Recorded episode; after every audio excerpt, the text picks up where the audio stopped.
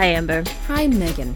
Welcome to Bad Movies Rock. Well, thank you, Megan. Megan, welcome to Bad Movies Rock, where sometimes movies don't rock, but they are still bad.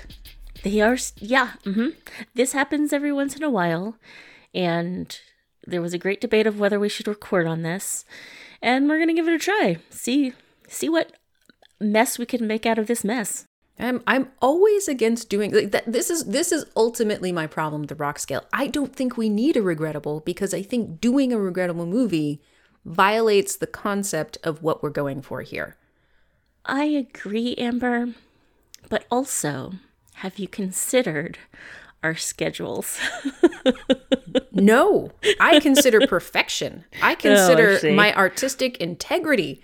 I am chock full of integrity. It is coming out my nose and mm-hmm. my sphincter at all times. I've been meaning to tell you, you've got just a little bit of integrity just right. Yeah, and I just there, explained why it's there. Yeah. It's there okay, because yeah. I'm so full of it, it's oozing out mm-hmm. orifices. Yeah. All right. Well, that's been our podcast. We just wanted to let you know we did watch a movie and it wasn't great. So have a good week, everybody. I, at the very least, this isn't a situation in which it violated our moral moral decrees on what movies should be and should get attention for. There, there was not egregious misrepresentations of peoples. There was not, it wasn't offensive. Which actually probably makes it less fun to talk about because we, like, it's it's that mediocre middle land where there's, uh, we can't even, like, put it in its place. Yeah, I mean, we we're, I don't think we're necessarily going to add anything to the conversation. Unless we get a little weird with it. Beautiful. So everyone, you're in for a treat. A weird Buckle episode up. Of B M R where I don't know what we're doing, but we're going to mm. do it. Yep. Amber, we watched Ghost Rider. Oh, we did. We did. Oh, the man. Nic- Nicolas Cage joint. You know, after having watched Drive Angry, I feel justified in thinking, I think I liked this movie, right? The critics were probably wrong about it. The critics had to be wrong about it. It's got, you know, it's a, it, it's Nicolas Cage being a, a comic book, you know, anti-hero guy with a flame skull. I mean, how could it go wrong? How could it go wrong, Megan? I like flames. I like anti-heroes. I selectively enjoy Nick Cage in mm-hmm. a very curated list of movies. Yeah, exactly. Let's just cover it. Let's just get it get it over with. Let's tell you what this movie's about. All right. So Ooh, Nick Cage I'm excited. Plays... Get it over with? Mm, yeah. I love it when somebody says that to me before doing something to me. Um, yeah. Nick... Oh, God. Underwhelm me again, baby. All right. So Nick Cage plays Johnny Blaze, obviously. And it starts with a, this young Johnny Blaze who sells his soul to a... blasphemingly boring devil. Ooh, blasphemously boring devil. Excellent yeah. phrase. Excellent phrase. Thank you. I can't wait um, to unpack that later. Yes. Um, Mephistopheles. Mephistopheles. Oh, no. Mephistopheles. It's, it's transmissible. Oh, dear. Mephistopheles. Um, yes, that's the one. Um, And he does this to save his father's um, life from from cancer. Um, and uh, so years later, Johnny Blaze has to pony up and he has to become the devil's bounty hunter, a ghost rider, Amber. A ghost rider.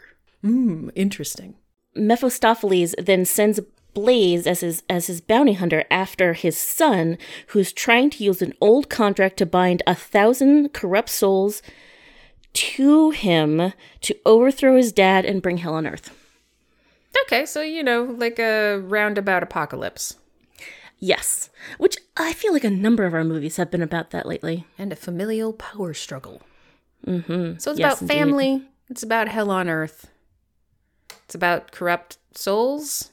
I mean, vaguely, yeah. Is it also about love, Megan? Can, can we squeeze some love in here? We can squeeze some love in there because, of course... Um, Nicolas Cage uh, uh, sells his soul for the love of, of his father. He also then, because of all this, leaves the love of his life, Eva Mendes, high and dry, high and wet, uh, under a, a, a tree while it's raining. He just drives off into the sunset. Oh my. He shows up. He shows up only to drive off. They make a promise to run away together, and then all this devil-selling soul dad dying thing happens. So he shows up in the rain to demonstrate that, yeah, he didn't forget. He means to leave. Mm-hmm. I'm not she's, sure if that's better. No, she's waiting there under their favorite tree with like her her, her rucksack of of of eighteen-year-old leaving her her small town to drive off with her love on his motorcycle, and he just drives up and kind of looks at her sadly and drives away.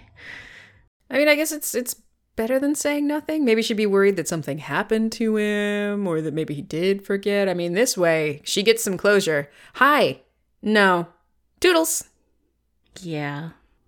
Amber, um let's let's let's just what does the critics say about this movie? They did not like this movie. No, no. They did not like it with a cat. They did not like it in a hat.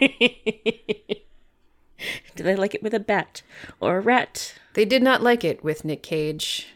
They did not feel his comic book rage. I don't, I don't know. I've got nothing. It's uh, thirty-five percent for the critics, thirty-nine percent for the users. Yeah. Rotten Tomatoes at twenty-six for the critics and forty-eight for the audience score.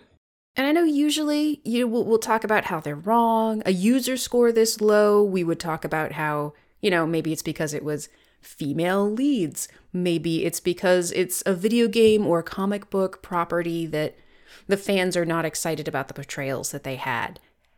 I would say even going into this movie cold, not being a Ghost Rider fan, yeesh. And I would say being a Ghost Rider fan, and I think both Nick Cage and the director are fanboys. Yeah. Yeesh. Yeah, Nick Cage lobbied hard to get this movie made and be the lead in it. In and this he is, did. This is the shit he did to it. It's just upsetting. It's not bad. It's it, not. It ain't it, good, and it is. No. It is bad. It's not. It is. It is bad, but it's not like upsettingly bad, or it's not like offensively bad. I guess that's better. I mean, a lot of the, the critics on Rotten Tomatoes, you know, um, bash the plot, which is fair. The plot is thin, but that doesn't always stop me from liking a movie. I, mm-mm. you know, Mortal Kombat's plot was barely existent.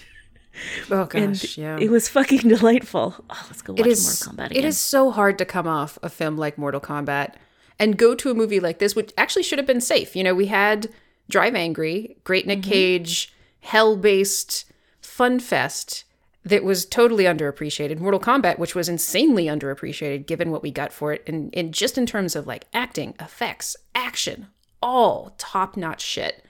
And the story was good enough. Like it yeah. was, it did its job.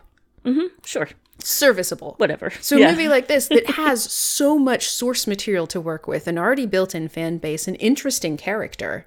How do you make it this underwhelming? How do you yeah. bore me? How do you do me dirty like this? Yeah, do do it's a good question. The devil? Flaming Skullhead? Yeah. Eva Mendes? Oh, boy, Amber, don't get me started on the devil. We we are going to have a talk. Elliott. Sam, Sam motherfucking Elliott. I'm so mad that he was in this movie and that this movie was not good. Like, Sam Elliott's just... You know, Amber, when we were watching this movie... In my bored times, I was looking up Sam Elliott. While I was watching this movie and being totally underwhelmed by it. Correct. I was looking up Sam Elliott and I was, because what I want, what I decided I wanted was him to read me a book, like an audiobook.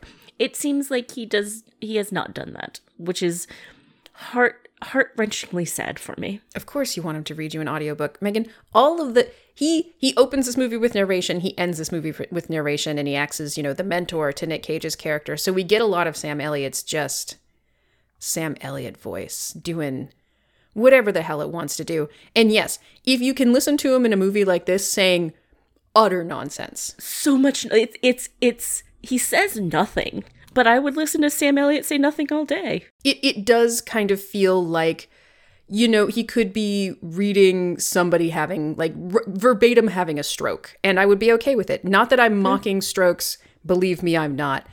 But the idea that someone is going through a bout of speech aphasia and just saying, toaster dinosaur lemur, He could do that, and I'd listen to it because the dialogue is along those lines.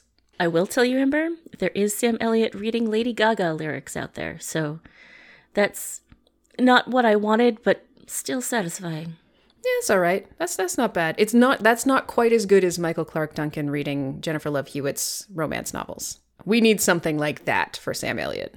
Yeah, Lady Gaga lyrics are too um, like coherent. I'm sorry, Jennifer Love Hewitt. I haven't read your book. I, yes. So, yeah, the movie is a mess. The, the the plot is a mess. They all kind of mention that. The effects really aren't good. I mean, we're talking two thousand seven, so obviously not going to be Mortal Kombat level. This is this is fresh and fun effects, but they rely so heavily on them for the action scenes, which I really... Heard those, I heard those verbal air quotes, Amber. I meant them. I meant I know. That they needed to be better than they were if, if they were going to use them so much to, to get across kind of the visual action language of an action movie. And it really, it so much of it just boiled down to really relying on, I, I think one of the critics say, you know, Nick Cage's charisma, which, does he have charisma? There, there's there's a Community episode where there, there's a, a, a, a class being taught, and it's, it's actually very, very good, where, you know, Nick Cage, good or good or not, and mm-hmm. no one can tell. And and one of the characters goes down a rabbit hole of watching too many Nick Cage's films and goes a little bit insane. We all know this. We all we all have movies we like by him. We all have movies we don't like by him. Then the movies where he's dramatic and the movies where he's crazy. And I don't know if he has charisma or not. But I sometimes, can't tell anymore. Yeah. Yeah. Sometimes I like to watch the man. Mm-hmm. This is not one of those times.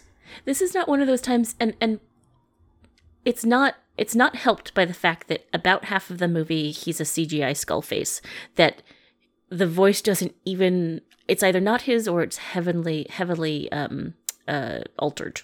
Sure. Yeah. So it's, yeah. If you like Nicolas Cage's charisma, he is not there for most of the movie. Yeah. And, and the mannerisms that he gives to Johnny Blaze are... They're not enough to hang your hat on. You know, he's he's obsessed with the Carpenters. He doesn't drink because he gives him nightmares, so he eats red and yellow jelly beans out of a martini glass, and he points like a weirdo. One of the critics mentioned he plays the role like a kind of Zen Elvis, and everybody knows, you know, his obsession with Elvis. Yep. Mm-hmm. Elvis and Superman. But it is, it's not enough. It's not interesting enough. There are a couple of playful moments that are almost funny and almost make you interested. But it, it's so much of the movie just kind of throws you out of the story by by not having much of a story, by having weird things happen, by having the characters not be compelling or really seem to be phoning it in a bit. And then, you know, there's Eva Mendes' character who mm-hmm. is somewhat problematic in how they work with her and what she represents and what she's asked to do and her lines. And one critic, I think it was the New York Times critic, yeah, Jeanette Katsoulis, if Mendes ever finds a director willing to allow her to perform with her shirts fully buttoned, there will be no stopping her. I am not against seeing women's breasts. I am not against cleavage. But there was a very concerted effort made to make sure that her boobs were constantly on display, including when she, there was, there was, she walks into his apartment, like Johnny Blaze's apartment at one point, with a button-up shirt on, and it is unbuttoned to below her breasts. Yeah. For yes. Again, it looks great, but... Why am I seeing so much of this woman's boobs? Yeah. There are other I mean, buttons on that damn shirt. There are. Apparently, um, she she purposefully um, gained some weight to become more voluptuous to better mirror the character who's in the comic books. Um, but it's just, yeah, her, it, it seems less about her than it does her body in this movie. And that's that's a super bummer. And and they give her hardly anything to work on, work with. And her character's just kind of like a, I don't know. The woman who loves the man who doesn't deserve to be loved. Mm-hmm. Yeah. And and and is is, is just going to be there for him, is, is going to continue to carry a torch for him after being abandoned. And, and she does get to be... evolved in it mm-hmm. when they meet up again as adults, her covering his life as a fucking stunt driver or daredevil driver. She she she she gives him so much empathy. Like, his dad had just died when he decided to bail on their runaway plans. She's like, I get it. You saw a traumatic thing. You couldn't deal with it, or you weren't in a place. Like, I get it. We were just kids. It's fine. And then he mm-hmm. goes out of his way to insert himself back into her life, despite the fact that all of the circumstances that kept him away from her are still true. Right. Bails right. on her again, but then continues to want to keep her close, and she just can't help herself. Why? Yeah. I mean, she even acknowledges that, like, he has not changed since they last knew each other, meaning that he is still that, you know, eighteen-year-old boy and doing bicycle tricks. Yep, irresponsible child, rushing headlong into things without thinking about the consequences. Don't live in fear is some shit he just keeps fucking saying. Easy to say when, again, you can't die. Right. And you don't seem to have any responsibilities or cares or attachments. Like, it's just, it, it, it his entire life philosophy is sort of, I'm going to do what I want. Putting myself in danger is good and fun. And his life is doing stunts and making money off of selling video games and posters of himself. Right. Despite Eva Mendes' character acknowledging all of this, she still wants him and will decides to forgive him for everything. Mm-hmm. It's it's too bad. Even that scene where she's in the restaurant waiting for him to show up and she's drinking glass after glass of wine and the waiter is coming and judging her and she drunkenly asks, you think I'm pretty, right? Oh, yeah. It's just like this, I need validation from a man to tell me my gorgeous self is gorgeous. Because I'm feeling insecure that I'm getting stood up again by the same guy. By a dick, yeah. yeah. Who then doesn't apologize. Oh, yeah, no, he, he never, never does. And then it becomes, well, oh, if I tell her the truth, she's not going to believe me. And then when he does, she doesn't believe him. And then she sees it with her own eyes. And that whole conceit, dude was just throwing fire around his apartment. Yeah. Right before she walked in the door. Yep. If you want her to believe you, give her some proof. You Maybe didn't even believe that the devil was the devil even after he fucking resurrected you and made your father healthy again. Right. Damn, son. What what are you expecting from her? Yeah. So. Anyway. Critics are not wrong. However. However. I feel like they missed some things. They did miss some very important things about why this movie is not fun. The things that could have made it fun. Things that, that, that they did, I feel like, in a way that was just so boring, so uninspired. Yeah.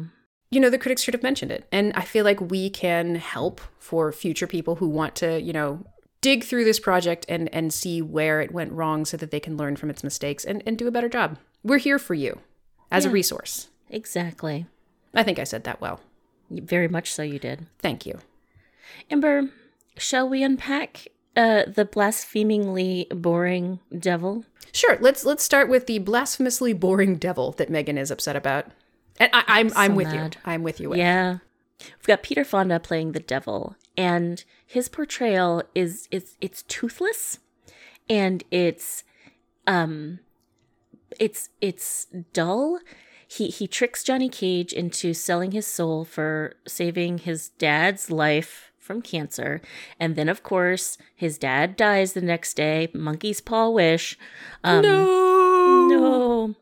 And and then and then the devil like shows up and is like, hey, hey, hey, I fucked you over. Anyway, you're going to be my bounty hunter later. I'll I'll catch up with you in a few years. And then he does, and then he sends him after us. Anyway, it's all, it's, he's got no charisma. He's, he, like, at the end, he's, like, uh, uh, he wants to take the Ghost Rider's powers away, and, and Nicolas Cage is able to say, no, you can't have them. And I guess the devil can't take them back. It's just, he's, it's, it's so sad. Amber, we love our devilish, trickstery characters. There there are so many better, more interesting portrayals of the devil. It, it depends on how you want to do it. Like, it's, it's you know, you're going with the, the typical, you know, Abrahamic religious devil of either he's a seductive, charming trickster who at core is super evil, or he's just a monster, or he's a seductive monster. But it, it you can do so many more interesting things with that concept, that, that and, and the concept of, of them, you being seduced by evil, the concept of you being tricked by evil, the concept of you being tempted, and then sort of having that big reveal of, oh yeah, I'm the devil. Oh yeah, I'm super evil. Oh yeah, I, I, I'm all up in your life and I am just brain fucking you right now. And it's, and, and you, you, you mentioned when we were watching it, how he's, he's not in the movie very much. So, so you shouldn't expect, you know, maybe you shouldn't expect that much, but if you look at it in a movie like Constantine, have you, have we? I've not, no. We haven't gotten there yet. We'll, we will get there. I think that that's a, a movie worth doing. Peter Stormare plays the devil in that one. Sorry mm-hmm. to ruin it. You don't mind spoilers, though. I, I, I do not. And actually, I, no, go ahead. Sorry. You already knew? I, well, because I've been looking up. Better devils? Great, great devils. So. Um, He's up there. It, a, a lot of people yeah. really, he is barely in the movie. He is in the movie for a minute, and he is pure evil. But his portrayal is delightful. He does such a good job. It's meaty as hell, and it's just a few minutes. And that is so much better. He's still he's still reasonable. You can still talk to him. He's still it's it's he's not just this mindless destructive force, nor is he this tepid, I assure you I'm evil force, which is kind of how right. Peter Fonda played it. it. It was he was constantly powerless. He made a deal. He could kill Johnny Blaze's father. He could keep Johnny Blaze alive. He could give him lots of powers. But, well, I guess as soon as his evil son shows up on Earth, they tell us with their words that he can't do anything to hurt him. Right. So he Not. has to send his rider right. after him. Yeah. And then, yeah, if his rider's like, nah, I want to keep my powers and I'm going to use them to thwart you on Earth. Apparently the devil just has to go, okay, and walk away. Yeah. Actually, he goes, no, and then disappears in a mist or something. And there's, you know, there's even that scene when he's first approaching young Johnny Blaze and he's striding down the deserted carnival, you know, midway, and all the lights are going out as he, Kane walks down. To, and it's, you know, devil can teleport. So he just yeah. made that slow walk of burning out bulbs for himself. Fine. Mm-hmm. But then there's no flare later on. He just, the, yeah. the the biggest thing about him being monstrous is every once in a while there'll be like a lightning flash and a, an evil shadow will appear where there should be the shadow of a man. Or, you know, you'll see, you know, an outline of monstrous teeth under his skin. Or he'll growl all the time. Like there there was constant use of like the growl in the vocals for the, yeah. you know, evil characters. It was just so boring. Yeah. Even Nightheart is was just... creepy and just killed people, and that's what he did. Yeah. Blackheart, I think. Blackheart, sorry. Yeah, Wes Bentley plays Blackheart, and uh, the son of of um, Peter Fonda. And yeah, even him is is maybe slightly better than his dad, but but still feels really meh. Boring. I mean, Jack Nicholson in The Witches of Eastwick, you know? Mm-hmm. Not an attractive man, but he's... He, he he got to know the women. He got all up in their lives. He corrupted them and then, you know, mm-hmm. became a crazy monster thing at the end. There's so many more interesting ways to do the, you know, Abrahamic concept of the devil. Or if you want to go for the trickster version of the devil, which is not at all in keeping with... I, I don't know a ton about Christianity, Judaism, and Islam. Frankly, I've, I have I read the Old and New Testament? Yes. Do I have a degree in religion? Yes, but it's not the life that I live. So I know enough to say that I don't know that much. But I also got to say the devil is not a fucking trickster figure. And mm, sometimes yeah, people want to use him that way, and that's fine. Mm-hmm. Because it's so divorced from the actual concept. But it is...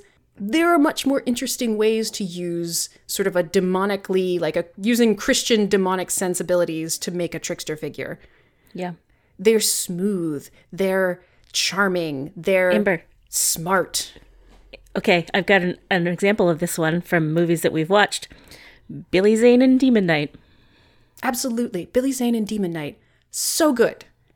And exactly what you're describing. He is like manipulative, but like um, yes, fucking monster. But he will like manipulate you and make you want to give your soul to him, mm-hmm. which is kind of what the point is with mm-hmm. kind of a demonic fe- figure like that. Yeah, I mean, think about the fact that he approaches all of them individually to offer them something that they specifically want. Mm-hmm. He's smooth and seductive. He he builds them up. He offers them their missing hand. Like it's. Uh-huh. It's fun to watch. And then he yes. rips out somebody's heart and gets his hands stuck in their chest cavity. It's, it's, Yeah. Yes, that that is how you can do a devil, or you can Stormare a devil, or you can, oh my gosh, Legend a devil. Yes, Ember, this was the other thing I was going to say, is almost every one of the things that I looked up that was best, you know, devils on film, it's Tim Curry in Legend. I, he's amazing. I mean, the makeup alone is is iconic. I mean, he yes. he's not even playing the devil. He's playing darkness, but they made him classic red-skinned, fanged, horned, clawed. Whole orange. Devil. Yep. And still made him sexy seductive. Yeah. What's he doing there? Okay. Mm-hmm. Look, gyrate some more, man. Okay, I'm into it. Dark side it is. Let's kill some yep. unicorns. Yep. Um. Uh. Absolutely. Yeah, fantastic, fantastic portrayal of, of kind of that darkness figure. Other ones from, you know, things we've talked about, um, Fichtner, Finchner, Fick, William Fichtner. He wasn't really... He wasn't a devil, but he was, like, from hell.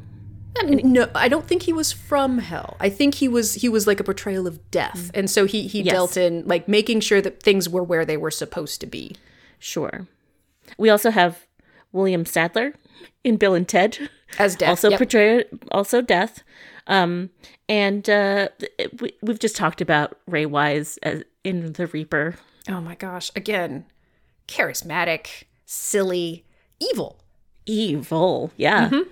Like, it's, I, I'm fine kind of infusing their the charismatic seduction, hey, I'm just a good guy part with that tricksterness.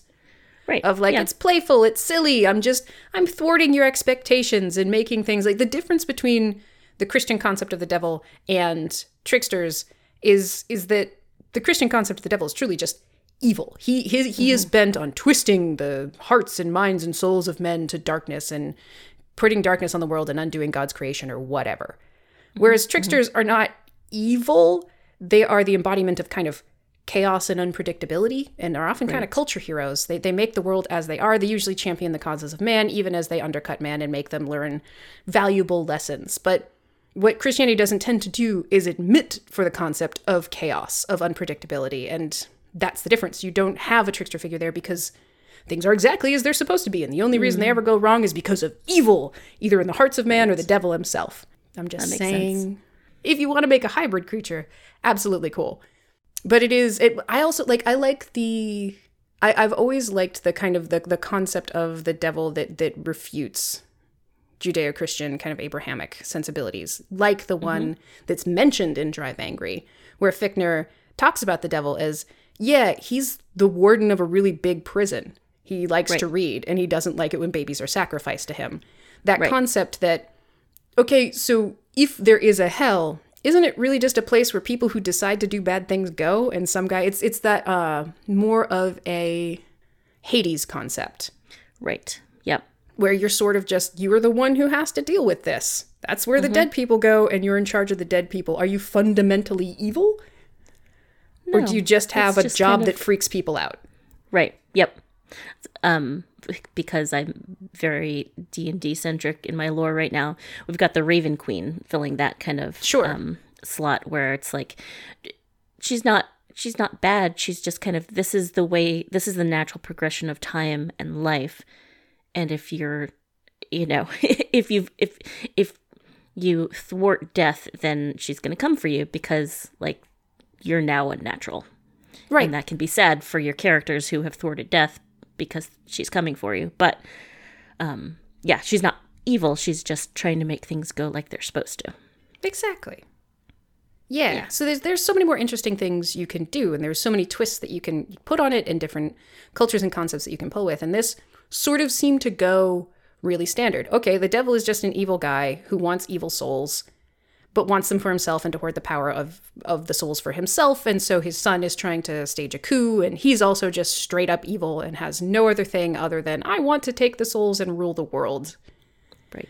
Okay, fine. You know, black and white, devil, evil. But then you make him, Peter Fonda's devil, super toothless, super powerless, yeah. and kind of petty. Yeah. I'm yep. going to cure your dad. And then let's be clear. I am then the next time he does a trick going to stand inside the tent and make him die with my power. And then I'm going to come and tell you that yeah. I made him die with my power so that you wouldn't have any attachments to distract you from the job that you might be doing later in life when I decide I need you. Right. And so that you would be super pissed at me for that later on and defy me and then keep your powers and yeah. So the devil's just kind of a petty dum-dum? Yeah. I mean, if if he's been running evil in the world for this long, you would think that he would see this coming. You would, right? This betrayal be of, you gave me enough power to kill your son even after he absorbed a thousand souls. You know what? I'm going to keep it. I'm going to do you dirty, devil man. How you like them apples? Yeah. Well, I do not if- like them, sir. I do not like those apples. This is, I am offended. As the devil, I am offended, and I am powerless to stop you, as it turns out. Yeah, and I can't do shit about it. And I was just outsmarted by Johnny Blaze. Johnny Blaze, the that dude can't be good. Who jumps a motorcycle over stuff for a living. Mm-hmm. Okay. You can even just say it's super self-interested. He's, he's, he's not very good at the stunts he does. He's constantly falling. Right. That is the thing that, so, um, Peter Fonda essentially saves Johnny Blaze, like, right after his dad dies. He gets into a motorcycle accident and, and um, he resurrects Johnny Blaze and essentially says, you're no good to me dead.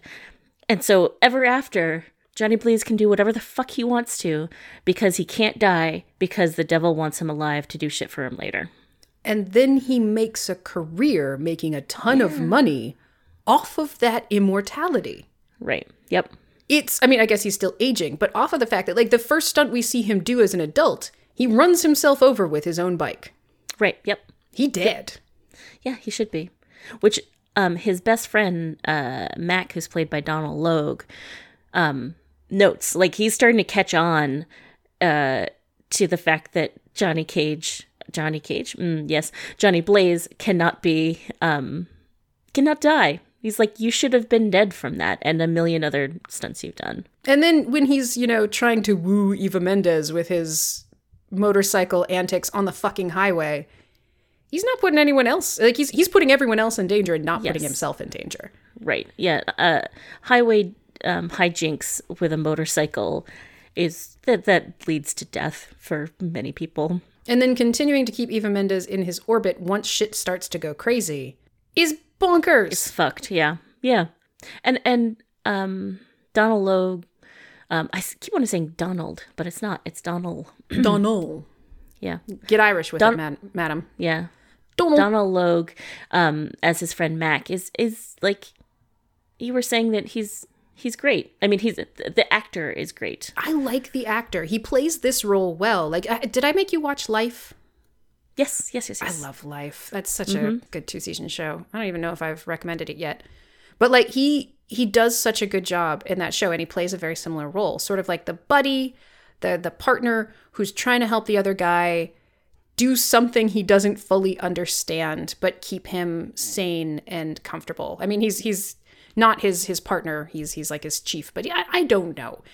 He just, I've seen him play similar characters to this and do a much better job. And I don't think it's right. his fault. I think he got, he just had a bad role. The the lines yeah. weren't good. The direction probably wasn't helpful. And then towards the end, they just kill him off.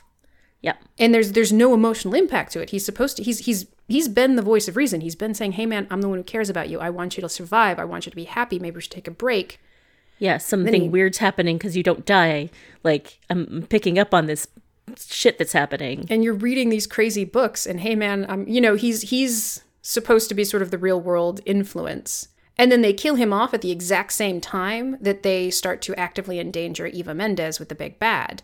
And so right. you just have the scene where Nick Cage runs in, he's like, oh no, Mac, oh no, Eva, and then we don't care about right. Mac anymore. Right. We never mention him again. Never again. His good, sweet, I don't, who was he again? I don't know. We don't. He's dead, so I guess we don't have to care. Yeah. Mm-hmm. It, it's, yep. They, there are a lot of uh, things that they do in this movie that, that are like that. They kind of like pick something up and then throw it away, or the arc of it just really doesn't have the impact or the payoff that it really should. Speaking of things that kind of don't have a huge impact, when, um, so Wes Bentley, Blackheart, um, decides he's going to take over the world by by getting these thousand souls. He calls on these um, three um, like elemental bad guys to come help him. Indeed. In the mythology of the movie, Megan, mm-hmm. these three are angels that were cast out of heaven mm-hmm. and have hidden in the elements until the yes. end of days. Yes. And we've got earth, wind, and water. And Johnny Cage, my God, okay, Johnny Blaze, um, burns through the, like, he murders them within the first three seconds of encountering every single one of them. They mean nothing to him. They are, like, they are, they, they are supposed to be barriers for him to conquer, and he conquers them without thought, planning, or interest. It's just, like, there's nothing to them. And there's nothing he does. It, it's he's O P from the very beginning. Um, yeah, Ghost Rider. The, the wind one takes a, a couple a couple tries, but then he mm-hmm. gets it within a few minutes. Yeah, it's yeah. They're they're not. And again, the fights are one hundred percent C G I. They're very very fast, and there are no stakes. There's it's oh okay, you're dead now. Oh okay, he and now he's okay, and he's dead. Even the fight with Nightheart is really very. He shoots him a few times, and then. Mm-hmm. And does a thing. There's a penance stare. It it is so boring. Yeah. And I, see, now we're falling into the trap of complaining about it. Yeah. Damn it. Damn it. Damn it. Okay. Okay. Sam Elliott said nonsense, complete and utter nonsense, but did it so well. There was almost an interesting story. The movie actually begins with Sam Elliott narrating a time when a town went full evil. And the Ghost Rider at that time collected the contract on that thousand souls. And then he was like, dude, if I give this to the devil, you're going to be too powerful. What's he going to do with those souls, you'd ask? And how would just a thousand souls make the devil so O P that something bad would happen? We don't know. And apparently we don't care because we're not going to talk about it. Right. Wouldn't, and so, wouldn't the devil have over a thousand corrupted souls? One in, would think. In hell? But maybe not one specific devil? I don't know. Maybe people are better than we think they are, Megan. I and the, this Ex- town went super dark. Yeah, except that we're told that it was a town of really good people until the devil started making contracts. So I'm like, yeah. Which is it? Are they good people? Or are they a thousand assholes? Or does the devil have that much power that he can fully corrupt a thousand good people? Yeah. Whatever, yeah. It doesn't matter. Anyway, but so, so we're, we're told that this Ghost Rider decided, oh, I can't give this contract over. So he did something no writer's ever done. He outran the devil himself. Whoa. What? So then later, Sam Elliott acts as a mentor to Nick Cage's new Ghost Rider. A godfather, might one might say. Sure, if you want to make that case. I am still not... A, I, I do not feel you've made enough of a case for this Cinderella metaphor, Megan. So, okay, let's... Well, okay, here's the thing, Amber. When when Johnny Cage, uh, when it becomes night, he becomes Ghost Rider. And when it becomes morning, he changes back. His his carriage become... His, his, his um, fiery hell... motorcycle carriage becomes a regular motorcycle with flames on it, and uh he he's thrust back into um you know his normal self, and uh the clock has struck dawn, and uh now he's uh Johnny Blaze again, Amber. That's what you got. Cinderella that's what you story got. That's oh. what you okay okay one is the clock strikes midnight, not dawn. This night and day rules are like mm-hmm. werewolf vampire rules. Yeah. So much, so much more so werewolf vampire. It's like, especially the transformation. It's not like Cinderella was like, oh my God, oh, it hurts. Oh, this beautiful dress. Oh, it's where they put the pain. But what if she was? It's just screaming, why are the shoes growing out of my feet and why does it hurt so much? They weren't made of glass. They were made of her own bones. Oh, God. And Sam Elliott's not the one who gave him the magic powers. That was the devil, girl. At best, Sam Elliott is like Gus Gus or Jack. You know, he's there to help him make the first dress and offer some wisdom. And then when shit goes to hell, sure, then think about this. when they have to go to the town to save Eva Mendes and give over the contract, he guides him to the town, much uh-huh. like Jack and Gus Gus with the horses that uh-huh. pulled the carriage. I see. So you're making... E- e- okay. So so you're saying it's not a Cinderella story, but if it was... He's uh, not Sam the, Elliott. He's not the not godfather. The godfather. God, yeah. Okay. I mean, you know, Amber, I, I really want, I really want to make my case, but you know, you you're you're right. And they even like honed in on like a full moon at one point, what? And I was like, I was Why? like, fuck. Like Amber had like we've been arguing about this the whole movie, whether it's a werewolf story or a Cinderella story rules. And then they honed in on a full moon, and I was like, ah, fuck, I've lost. Like I, I already had very thin ice I was walking on, and now, god damn it, they did. I I would say if we look at this as maybe one of the better werewolf movies I've seen. Like most werewolf mm. movies are just garbage. Yeah, but, you know, fair. He's solid transformation scenes, mm-hmm. you know, he only transforms in the presence of evil. So he doesn't have to worry about like hurting good people or loved ones. So it's it's, you right. know, it's it's not the guy who like turns into the werewolf and just slaughters everybody. Mm-hmm. So it's, it's, you know, a kind of a virtue story. But there is definitely that sense of like painful transformation. I can't control it. And then yeah. he gets arrested and gets thrown into a jail cell. And this is when I think they show the full moon. Yep. And then he... Since he's in the presence of so much evil in, like, this communal holding cell, he starts to transform, and he can't mm-hmm. control it. And at one point, he literally turns around to the prisoners, claws his fingers, and goes, "Rawr, rawr." It's so... Oh, boy, that's ridiculous. Nick Cage full-on turned Ghost Rider into a werewolf. Yep. And then, you know, when they're having the final fight in the church... It, it apparently isn't just about Dawn. It's also about, like, sticking to the shadows so that he can yeah. maintain his Ghost Rider powers. So it's sort of this, like, monster, vampire, werewolf rules. Right. Yeah. I can make fire and be a skull face in the darkness. In the dark. But only in the darkness. Only in the darkness, Megan. Mm-hmm. Yeah. I yeah. do have to say, I think one of my favorite moments in the jail cell, like, was the jail cell moment. Mm-hmm. Because he takes out all of these bad guys. It's, yep. It does seem to be a holding cell that's entirely full of really violent skinheads. Yep. White dude, big white dudes who are bald. And yep. one black kid. Yep. A teenager.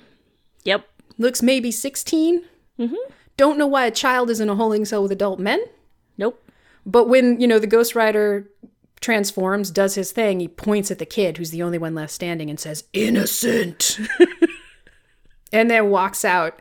And there's just something so appropriate about the fact that there is a young black child in a uh-huh. jail cell filled with very violent, clearly criminal men. And we're told mm-hmm. that the Ghost Rider can tell that they're criminals. Right. And can also tell that this kid is full-on innocent. Right. Like, is this social commentary? Yeah, is that, did they just make a social commentary? Did hmm. they just, like, slip in the fact that we tend to treat... black kids like they're both adults and criminals when in fact there's they've done nothing wrong? Was mm-hmm. this a little bit of like backdoor wokeness? Yeah, right? It does seem like it, it, the the fact that they never touched it again or, or thought about it again kind of makes it yeah lessens the very impact weak. A bit. But but I wanted to say toothless again. Ah, oh, toothless is in my mind. Um, but but yeah, it really does seem to be that.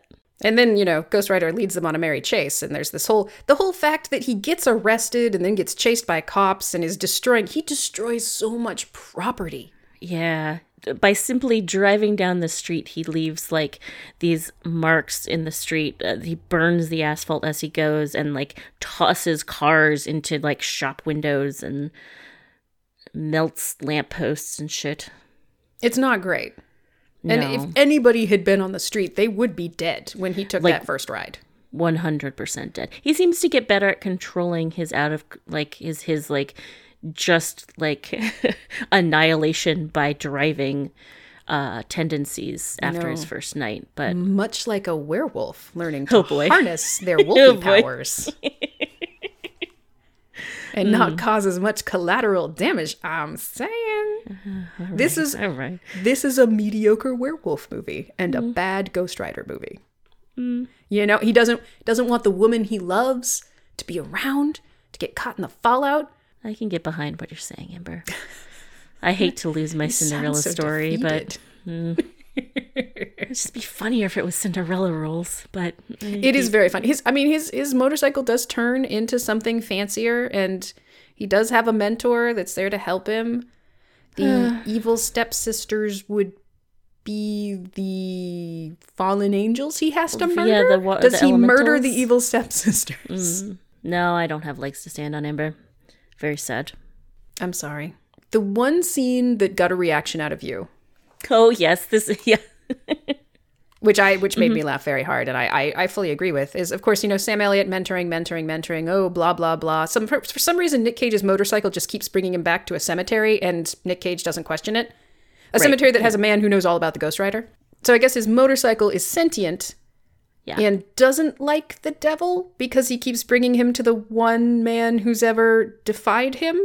Yeah, the, the the his bike, I believe you call it horsey bikey, um, because it very they very much uh, treat the his motorcycle like a horse. He He's like whistles bikey. for it, and and stuff. Mm-hmm. Yeah, seems to have a personality. It's a little bit cheeky. Mm-hmm. Yep. We learn that, of course, Sam Elliott is the Ghost Rider who thwarted the devil what? and didn't deliver the Thousand Soul contract. Spoiler alert. Which is the one thing Nick Cage needs to save Eva Mendes. He needs to bring the contract to the devil's son to get Eva Mendes back. But he also doesn't know where the town is, where he's supposed to be meeting the devil's son. Wh- how am I supposed to do? find this place and this contract? Well, it turns out Sam Elliott not only has the contract, but he knows the place because the place is where the contract was. It's this town that was evil people. Mm-hmm. So he transforms into the old-timey Ghost Rider, astride yeah. a horse made of flames. It's, it's, which is cool. And they ride through the desert, horse keeping up with horsey bikey. Flames kicked up in their wake. Mm-hmm. Megan, what was your response to this? Well, I believe I said to you, my friend Amber, mm-hmm. that uh, this was my love language. Yes. Mm-hmm. Yeah. Sam Elliott. Upon a flaming um, horse skeleton, and uh, uh, yeah, keeping up with a flaming motorcycle, riding through the desert, leaving uh, horsey, flamey uh, footsteps and bike tracks was it was a beautiful sight. I'm not. I mean, I'm not embarrassed to say it. No, nor should you be. It, it was beautiful. It was. It was beautiful, and only slightly undercut by the fact that when they arrived at this town, Sam Elliott then just turned back into a person and said, well, that's all I had left in me. You're on your own.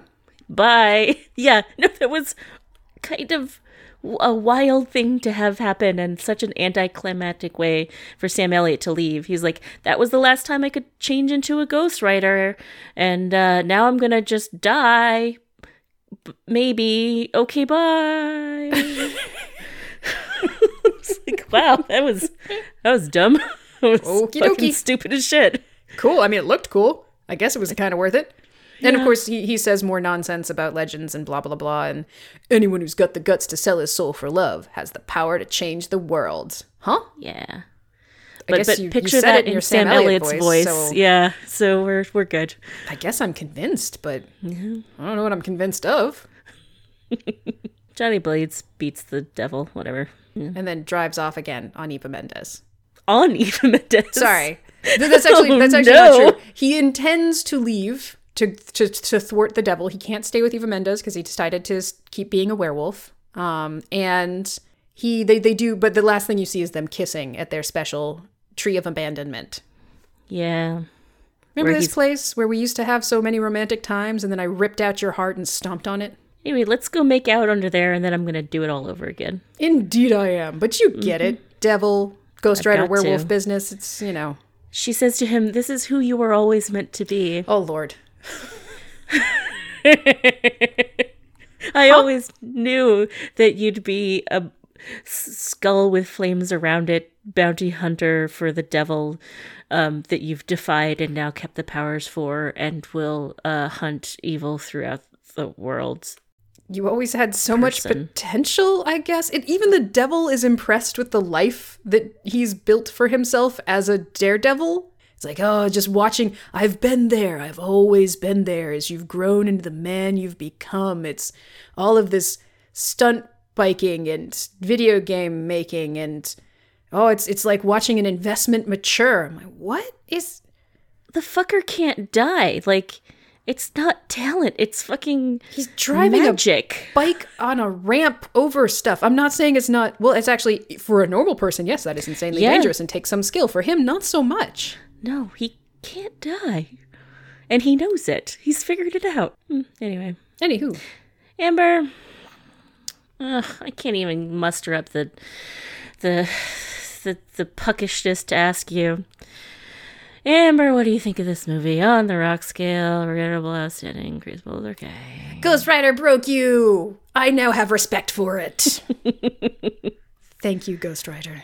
It is regrettable. This movie is regrettable, except for that scene with Sam Elliott uh, riding a ghost horse. Yeah. It's not doing anything wrong necessarily. It's just not doing anything right. It's it's an hour yeah. and fifty minutes of, huh.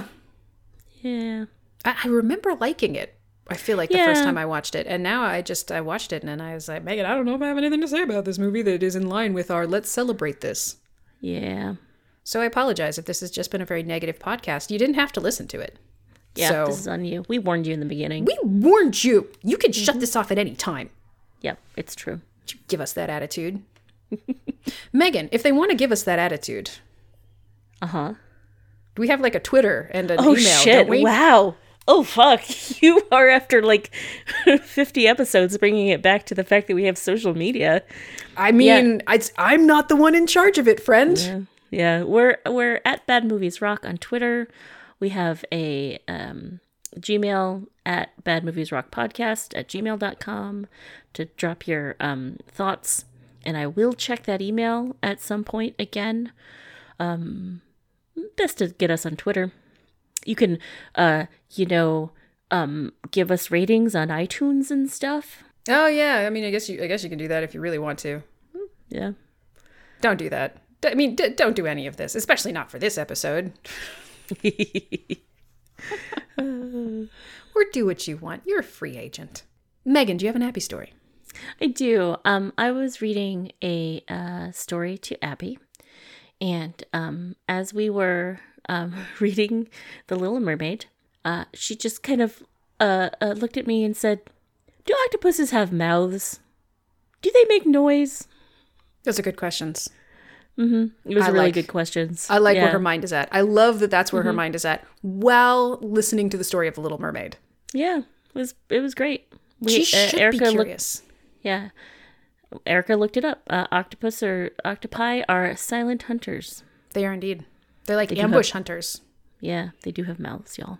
Oh, yes, they definitely do. Yeah. And they're very clever. It's being curious mm-hmm. about octopuses is, is one hundred percent a good sign because octopuses are yeah. awesome. They are. That's a I very am, good point.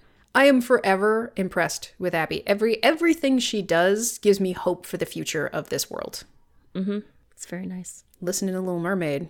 Tell me about them octopuses. Let's talk about. I don't want to learn it. I don't care please. About the prince. I don't care about the singing. I don't care about that crab. Ariel, pff, whatever. But tell me about octopuses. Let's think about this for a Let's little bit. Let's think, because that seems fascinating. Mm-hmm. They have a separate brain in every one of their limbs, Megan. Yeah. They can change colors. They can use tools. They are so freaking cool. Have you heard about cape octopuses? No. They have built up a resistance to the venom of, I think it's the man-of-war, which is like one of the most venomous and painful creatures uh, yes. in the sea. Yep. Why did they build up that, that resistance? Not because they want to eat them. Oh, no. It's because they want to get close enough to rip off their arms so that they can use them as weapons themselves. Yeah. And the yeah, octopus has a that's, cape. That's amazing. Th- what? What? That's amazing. What are these mm-hmm. creatures? Awesome. You know what? Yeah. That's my recommendation. Learn about Octopi. Octopuses. Yeah, that's fair. Look up the Cape Octopus and marvel at its splendor. Learn things. The Abbey has led to my recommendation. Go go fall in love with an octopus. Hmm. That's beautiful, Amber. Guess you could watch that documentary on Netflix, My Octopus Teacher. It was fine. Watch some octopus videos. They can squeeze through tiny holes. They're mischievous. Yeah. Do that. Go down that YouTube hole. Mm-hmm. It's worth it. Megan, do you have a it. recommendation? Amber, I'm finally ready to do it. I'm going to recommend Critical Role. Ah! I'm going to do it under some very, very specific circumstances. Um, Critical Role is a, um, uh, you know, it's a podcast slash, uh, it, they also film it and put it on Twitch, and it's also on YouTube. Um, it's uh, Matt Mercer is the D M, and him and a bunch of voice actors get together and they um, they play D and D together. Um, they're all very good at it. Um, they have had two like long seasons, one which is over, one which is probably coming to an end. Um, be forewarned that each episode is three to four hours long. Um, it takes a long time to get into it, um, to kind of like get invested in the story. Um, but if you have time and you need to listen to something constantly, so, you know, the little demons in your head don't talk too much, this is a really good, um, this is a, this is a good thing to have on, you know, in the background. And like, eventually you will kind of get to, um, really, um, enjoy the characters. Um, there's a lot of like downtime, like they play, like the, the D and D we play, we don't like worry so much about like finding an inn for the night or having to do spell components or having to um eat uh all that kind of stuff, and and they definitely play like all the all the rules of D and D, um which can be a, I mean it's a actual play podcast watch thing where like, so they are going through each and every, they don't edit it, it's like you you see it all, so it, it's long. um yeah If you have, like, I don't know, two hundred extra hours in your week, you could give it a try. Or background hours. I mean, you were you were talking about, you know, just put it on the background and pay attention when you want to pay attention. And brain demons, you mentioned, that maybe we should um, so anyway, Amber, talk about. Let's wrap this up with uh, saying, like I always do. Sure. I'm allergic to rocks hitting me in the head. I mean, that's like saying I'm allergic to getting stabbed. Seems like someone's trying to be cheeky, facetious. Yeah, yeah. I'm it's allergic to rocks hitting me in the head. Mike Rowe. It's he was being cheeky. What's a Mike Rowe? Mike Rowe is uh, he's the guy who is he very um, small? No, he's from um, Dirty Jobs. It was a show on uh, Discovery Channel. Okay, sort of an educational person. Kind of, but he would get into like all these all these jobs that um you know people sometimes consider dirty jobs, and kind of show how like hard and important those jobs were. Yeah, you know, that's that's good. That's it's, helpful. Yeah, it was, adding perspective it, to our lives. Yeah, I th- yeah. And asking people not to throw rocks at his head. I mean, I'm allergic to having rocks thrown at any part of me. I would say, in terms of, you know, bruising, cuts, rage. Don't throw yeah. rocks at people. Yeah. That's probably a good good moral to the story. Stoning is bad, regardless mm. of what the Bible tells you. Yes. Thank you, Amber. You're welcome. Have a good weekend this year. Bye, Amber. Bye, Megan.